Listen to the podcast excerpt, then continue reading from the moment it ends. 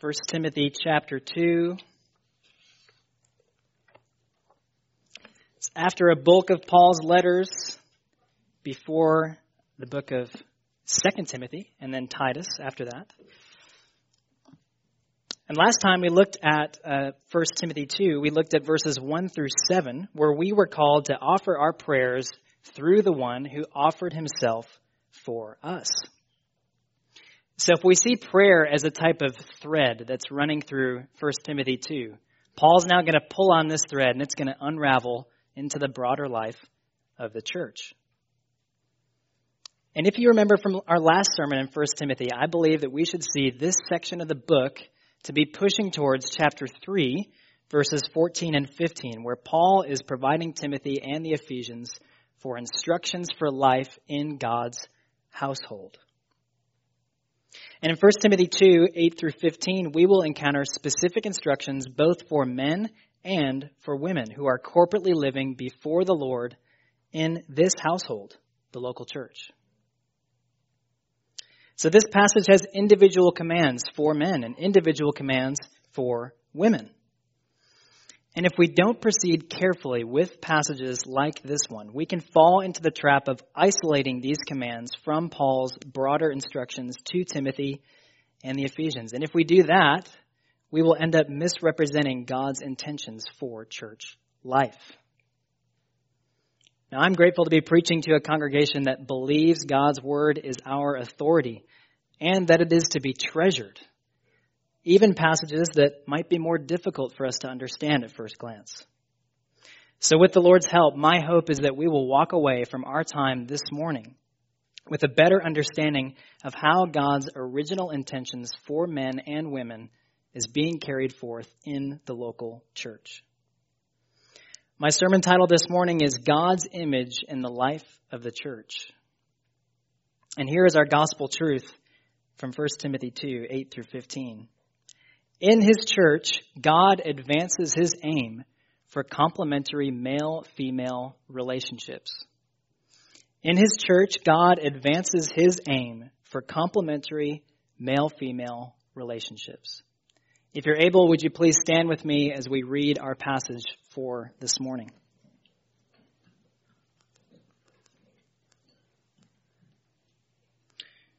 1 Timothy 2, beginning in verse 8, Paul says, I desire then that in every place the men should pray, lifting holy hands without anger or quarreling. Likewise also that women should adorn themselves in respectable apparel, with modesty and self-control, not with braided hair and gold or pearls or costly attire, but with what is proper for women who profess godliness with good works. Let a woman learn quietly with all submissiveness. I do not permit a woman to teach or to exercise authority over a man. Rather, she is to remain quiet. For Adam was formed first, then Eve. And Adam was not deceived, but the woman was deceived and became a transgressor. Yet, she will be saved through childbearing if they continue in faith and love and holiness with self control. This is the word of the Lord. You may be seated.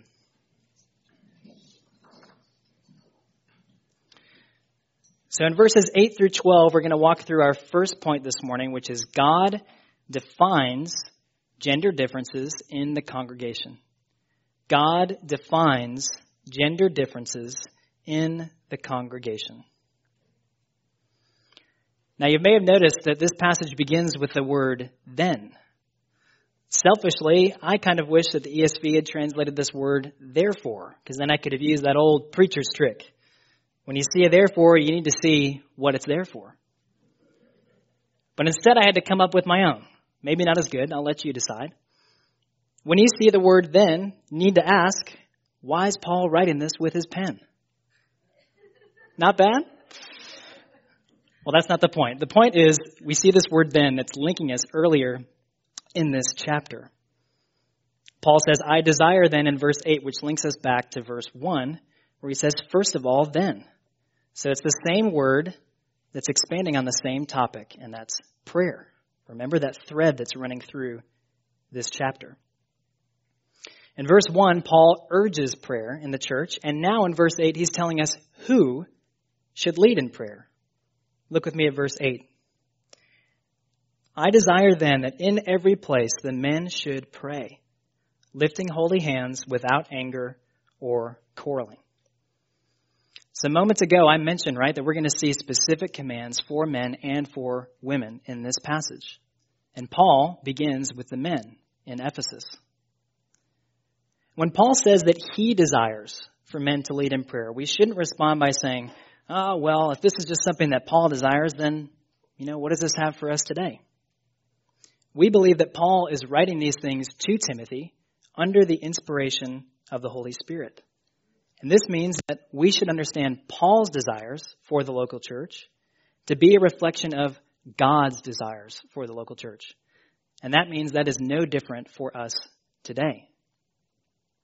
So, men, the Lord desires that we would lead out in prayer in every place. And here at Redeemer, there are several places where men are leading in prayer. For example, even just this morning, Michael led us in our prayer of thanksgiving, where he guided us to look to the Lord with grateful hearts for what he has done for us. In addition to this, Ryan led us in our pastoral prayer, where he called out to the Lord on our behalf, bringing our requests before him and seeking his help. And in both of these prayers, we as a church joined together with these men as they led us to the throne.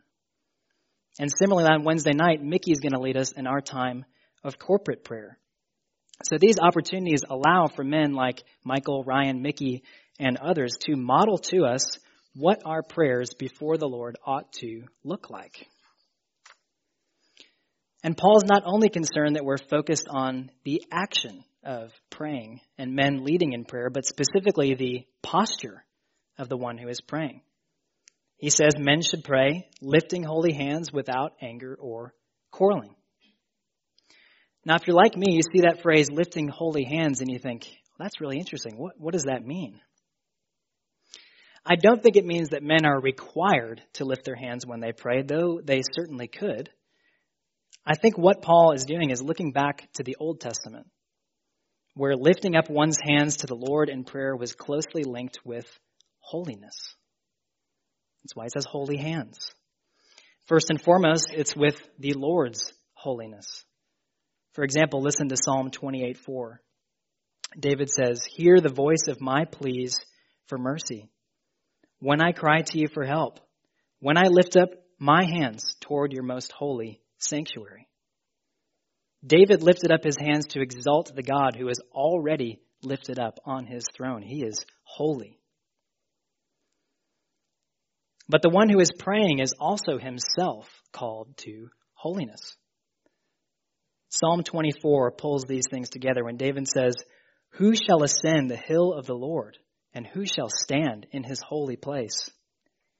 He who has clean hands and a pure heart, who does not lift up his soul to what is false and does not swear deceitfully. He will receive blessing from the Lord and righteousness from the God of his salvation.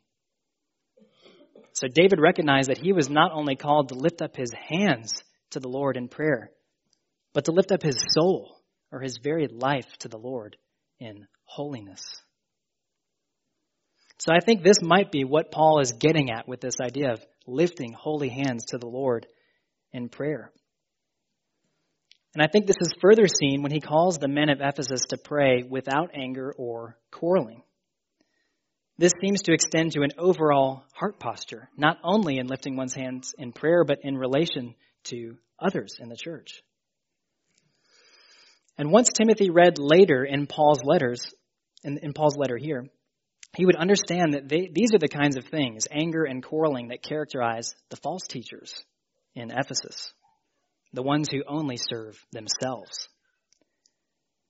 In 1 Timothy 6, we see that these men are not devoting their hands to the Lord, but rather devoting their hands to stirring up division and causing friction within the body. So we see that the men of the church, what the men of the church are devoting their hands to, meaning how they're living before the Lord. this has a real impact on the overall health of the church. So, if I could address the men here this morning and ask you, what are you devoting your hands to? Is it in serving the Lord for His glory, or is it for yourself, for your own glory? Well, men, our passage this morning is telling us that the Lord is calling you, He's calling me to devote ourselves completely in service to Him in every place, both in our church and in our homes. And these are the kinds of leaders that the Lord desires in His church, and we desperately need His help. No, we will not serve Him perfectly by any means. But I pray that we would depend upon His Spirit as we seek to serve Him together. And according to Paul from 1 Timothy 2, this must begin with our posture before the Lord in prayer. So, men, let us lead in lifting our hands in our entire lives to Him in humble dependence, trusting in Him alone. This is one of the key roles that the Lord has defined for us men in His church. But the Lord doesn't just define unique roles for men in the church. He also defines unique roles for women.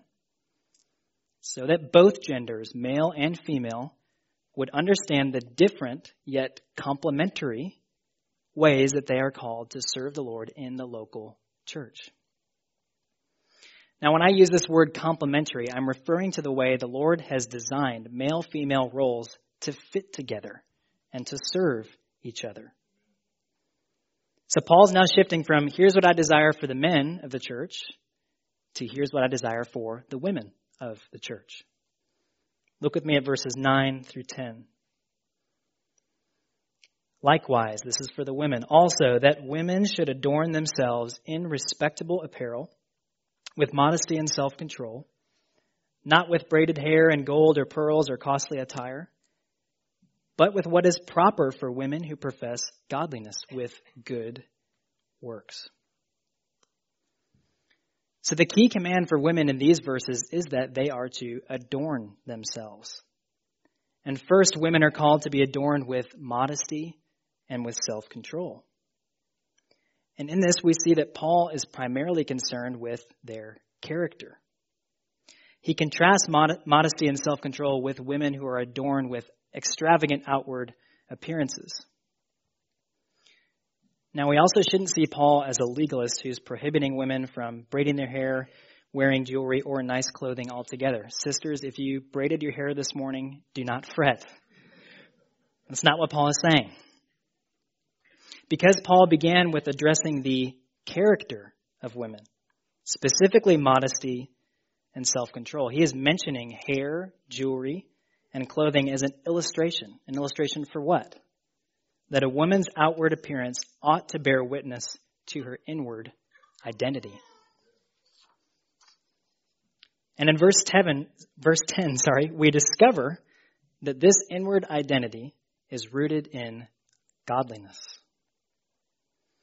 So, on the flip side, this also means that there is a way to dress and there is a way to conduct oneself in the congregation that is unbecoming of godliness.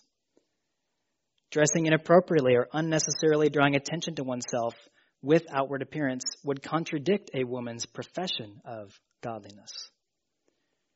And for a woman's godliness to be more than mere profession, it must be evidenced in the way that she carries herself in the church gathering.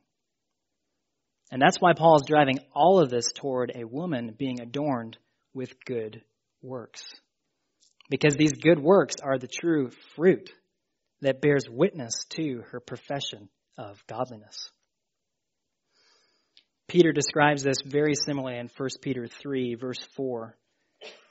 He says, But let your adorning, women, be the hidden person of the heart, with the imperishable beauty of a gentle and quiet spirit which in God's sight is very precious.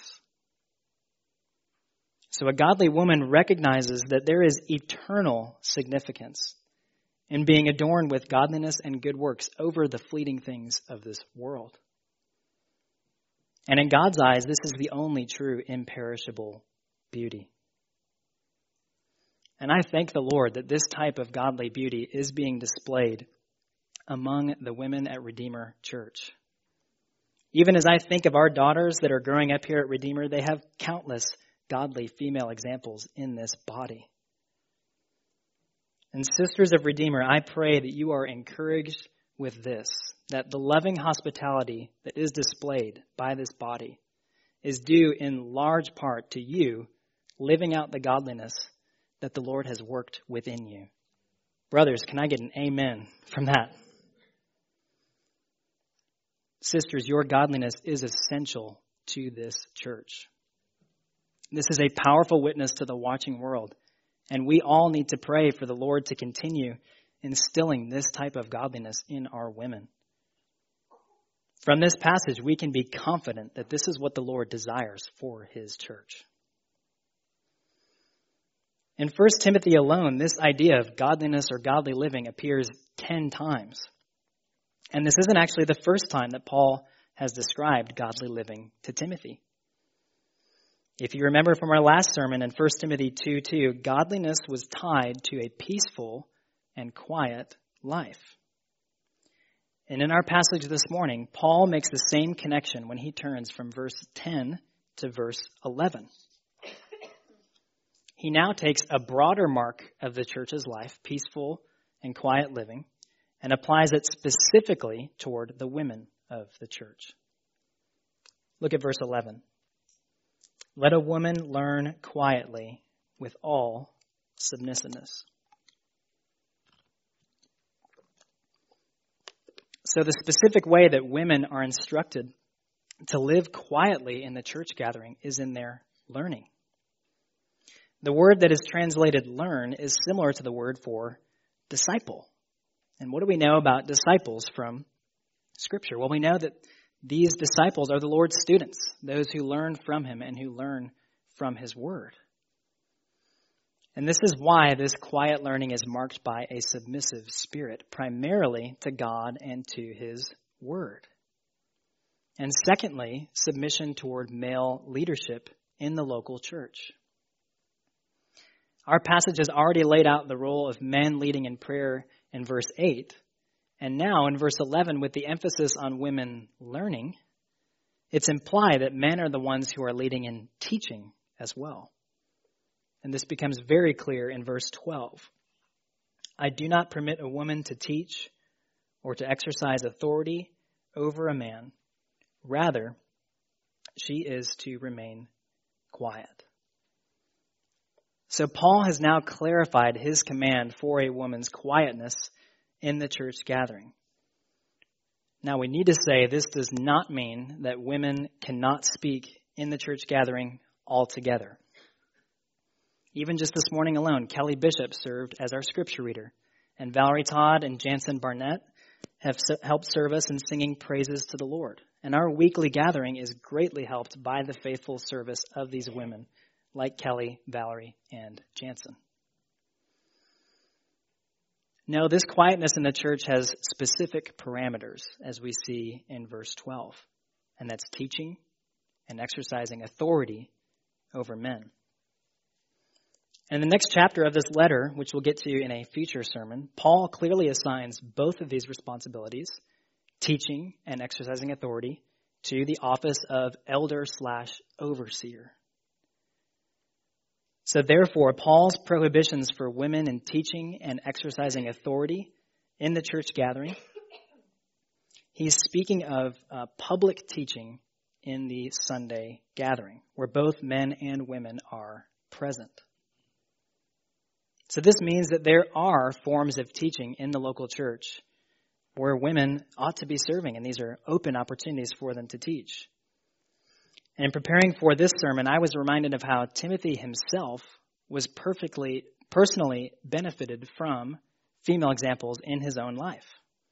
Paul tells us in 2 Timothy that Timothy's grandmother Lois and his mother Eunice had taught him the scriptures from his youth and had modeled sincere faith to him. And in Titus 2, Paul clearly instructs women to teach other women.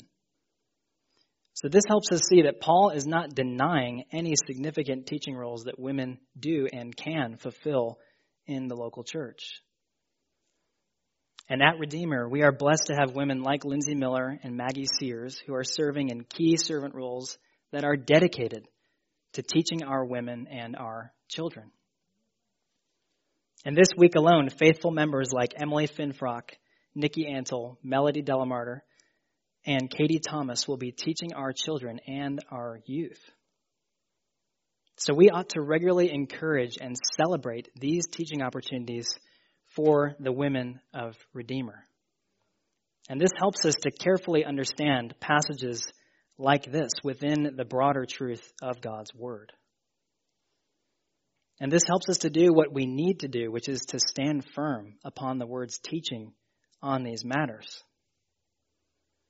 As Ryan said earlier, in our culture and in the church, the ideas of, of male leadership and female submission, these are major stumbling blocks.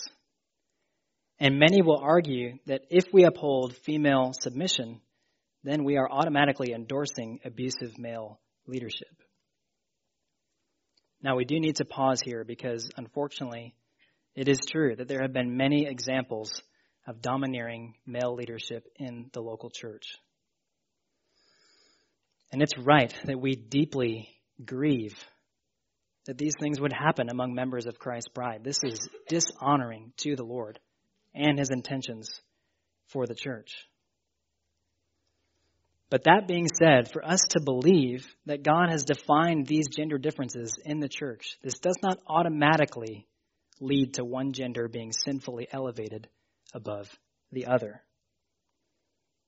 I think Kevin DeYoung articulates this really well. He has a book called Men and Women in the Church. Here's a quote from his introduction. The biblical pattern of male leadership is never an excuse for ignoring women or abusing women in any way.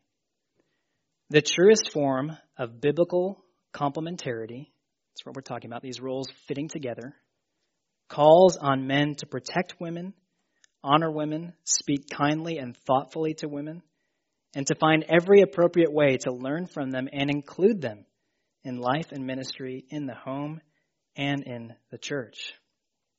I think we can completely affirm what DeYoung is saying. And only by, the, only by the power of the Spirit can men humbly lead in this way. And so we must pray that by God's grace, Redeemer Church would continue to grow into a beautiful expression of God's biblical pattern for men and for women. Because these truths of gender differences are just as true for us today here in Graham, Texas, as they were in Ephesus. And that's why I'm burdened this morning to help you see that in His church, God advances His aim for complementary male female relationships. This isn't just Paul's cultural hobby horse that was only relevant to Timothy and the Ephesians. And in order to protect us from wrongly drawing that conclusion, Paul takes us all the way back to where his aim for where God's aim for the church began, and that's the Garden of Eden. That brings us to our second point. God designed gender differences in creation. God designed gender differences in creation. So he's defined them in the church, which points back to his design in creation. By rooting his argument in creation, Paul demonstrates that his vision of male female relationships, it's not of his own design. This is God's design, and it's been so from the very beginning. Verse 13 says, For Adam was formed first, and then Eve. So Paul's clearly looking back to Genesis 2 7, which says, Then the Lord God formed the man, Adam of dust from the ground and breathed into his nostrils the breath of life, and this man became a living creature. It's this image of God forming the man, forming Adam. And Scripture often uses the imagery of a potter shaping clay, the Lord being the potter and his children being clay. Isaiah 64 8 is a great example of this. It says, But now, O Lord, you are our Father. We are the clay, and you are the potter. We are all the work of your hand. Genesis 2 7 shows us that this beautiful work of God's hand began with Adam. But it didn't end there. In Genesis 2:18, which Kelly read for us this morning, the Lord said, "It is not good that the man should be alone. I will make a helper fit for him." So Eve was created as a perfect match for Adam. And I'm not talking about a match in a cute way like peanut butter and jelly, or even like Aragorn and Arwen from Lord of the Rings, but a match in the most profound way possible, a match that God formed and fit together in the very beginning. And it's a match that he himself called very good. And it was so perfect a match that even Adam himself immediately burst into song when he first sees Eve. This at last is bone of my bones and flesh of my flesh. She shall be called woman because she was taken out of man. So Adam sees this. He sees God's design. Could we possibly have a more beautiful description of this complementary union between men and women? Beloved, the differences between men and women, I hope you're seeing, these things aren't accidental. They are purposeful. And again, we need to hold fast to this truth, especially in the day and age that we live, in the day and age that our children are growing up in. To quote Kevin DeYoung again, he says, Is there any one aspect of human life that has affected every other aspect of human life more than being male and female? I think that the answer to that question is no. Nothing else affects us more as humans than being male and female because this is what it means for us to be created in God's image, to be a reflection of who He is.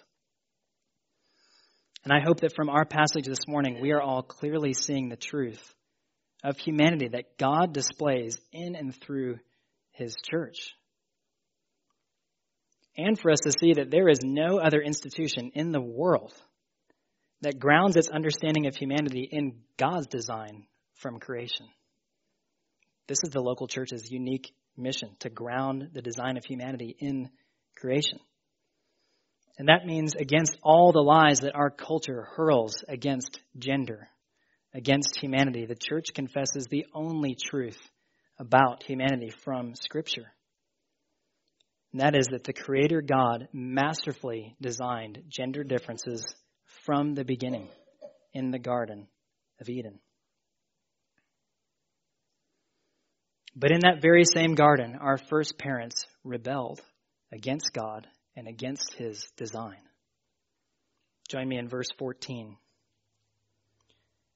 And Adam was not deceived, but the woman was deceived and became a transgressor. So Paul was previously in Genesis 2 talking about creation. Now he's thinking about Genesis 3, talking about the fall into sin.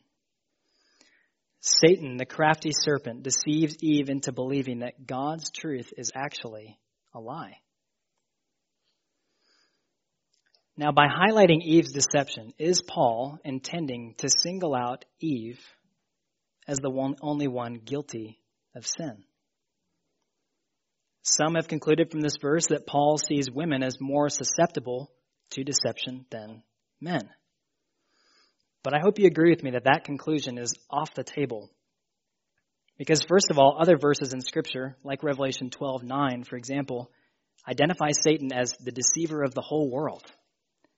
So this means that men and women alike across all time have been deceived by that ancient serpent.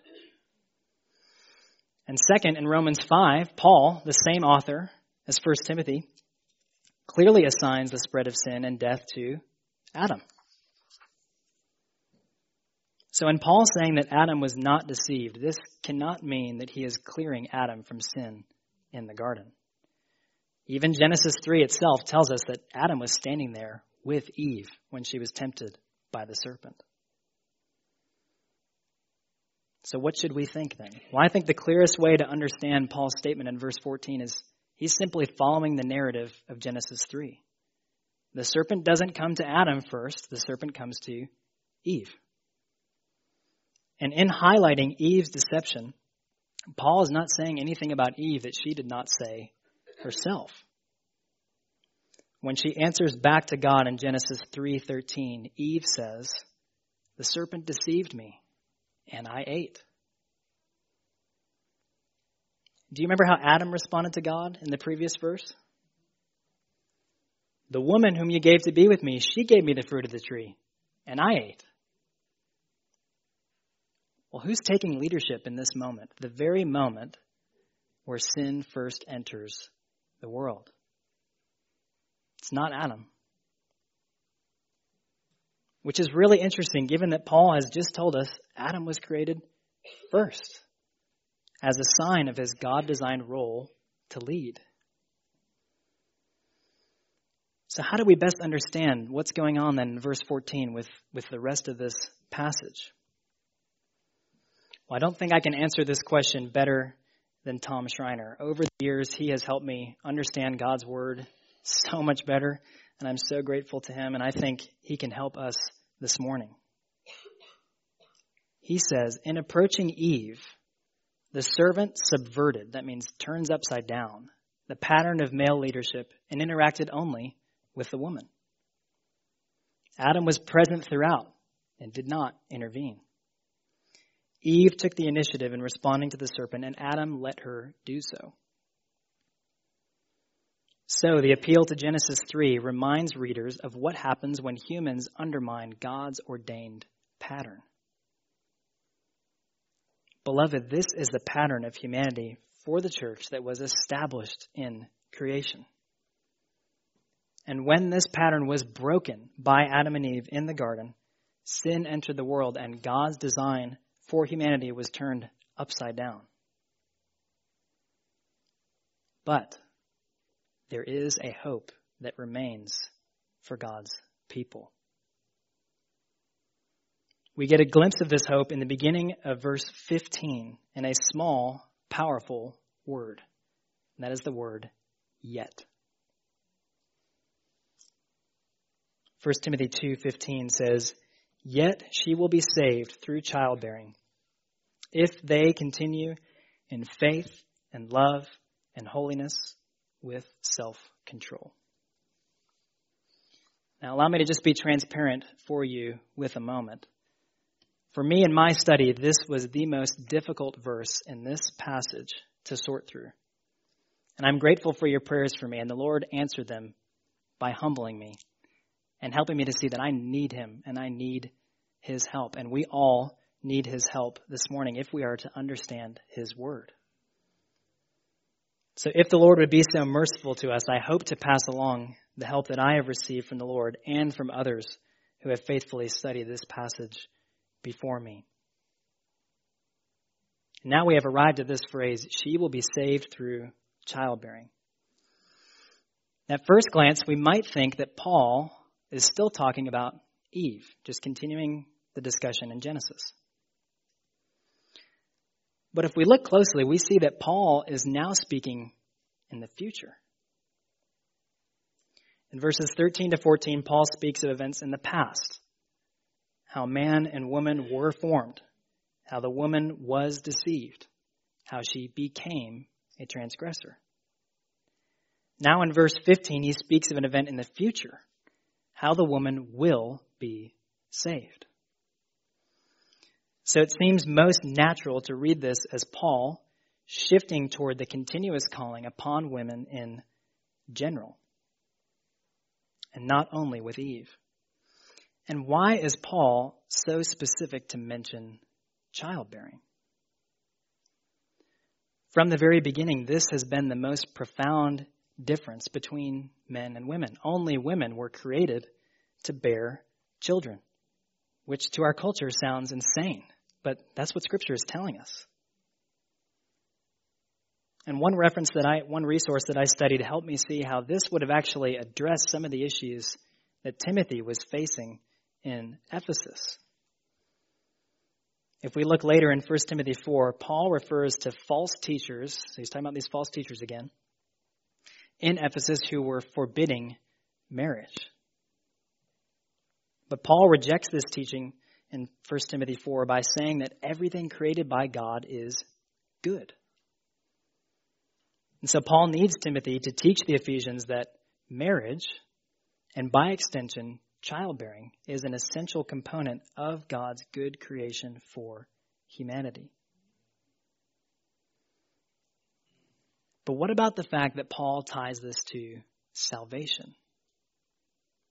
Seems kind of strange, right? Saved through childbearing. What, what is Paul saying?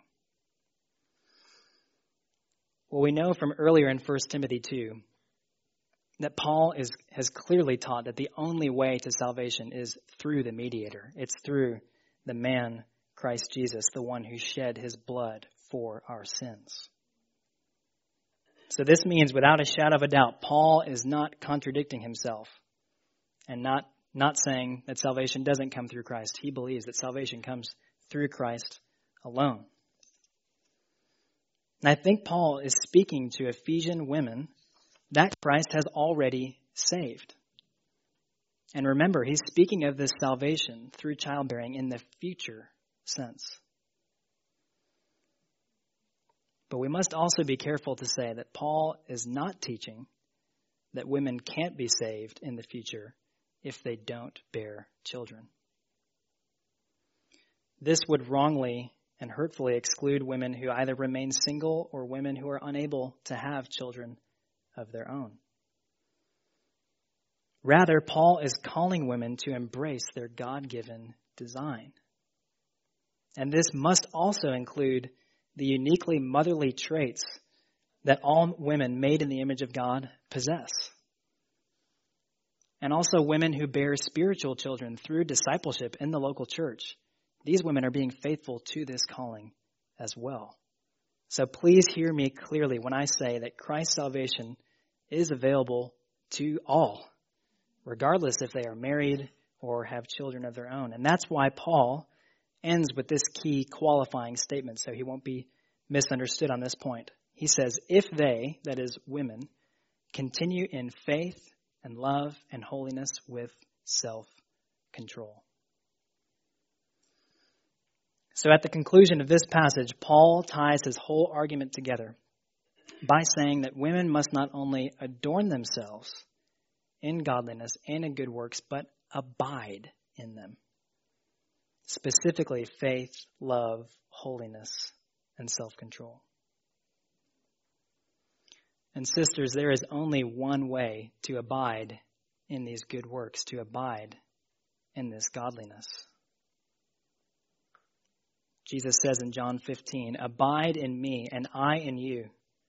As the branch cannot bear fruit by itself unless it abides in the vine, neither can you unless you abide in me. I am the vine, you are the branches. Whoever abides in me and I in him, he it is that bears much fruit. For apart from me, you can do nothing. So, ladies, abide in the one who lived perfectly in faith, love, holiness, with self control. The one who was not deceived by the serpent's temptations. The one who embodies true godliness. Abide in Jesus Christ. Now, although Paul is here making specific applications toward women, we know that he also believes this to be the calling upon all believers in Jesus Christ, both male and female. We must all abide in Christ, seeking to live in obedience by the power of the Holy Spirit. Again, from Schreiner, he says, abiding in godly virtues and obeying apostolic instruction, that is, the instructions of Paul, is necessary for salvation in the future, right? Of our salvation that is yet to come, in one sense. They are necessary because they function as the evidence of new life in Christ. Again, those who are already saved, persevering through obedience. Redeemer, we must all persevere by the power of the Spirit in this new life that we have received. So, as we conclude our time in the Word this morning, I want us to understand that in 1 Timothy 2 8 through 15, Paul is giving specific instructions for church life to those who have already been changed by the truths of the passage before it. Those who have been saved by Jesus Christ, the one who gave himself as a ransom for his church. As we sang earlier about this ransomed church, it is made up of ransomed men and women who can only grow in obedience by the power of the Holy Spirit. And this sanctified obedience is displayed in the mutual partnership of men and women in their God ordained roles. Then and only then will God's aim for his image, male and female, be advanced in the life of the church. Let's pray.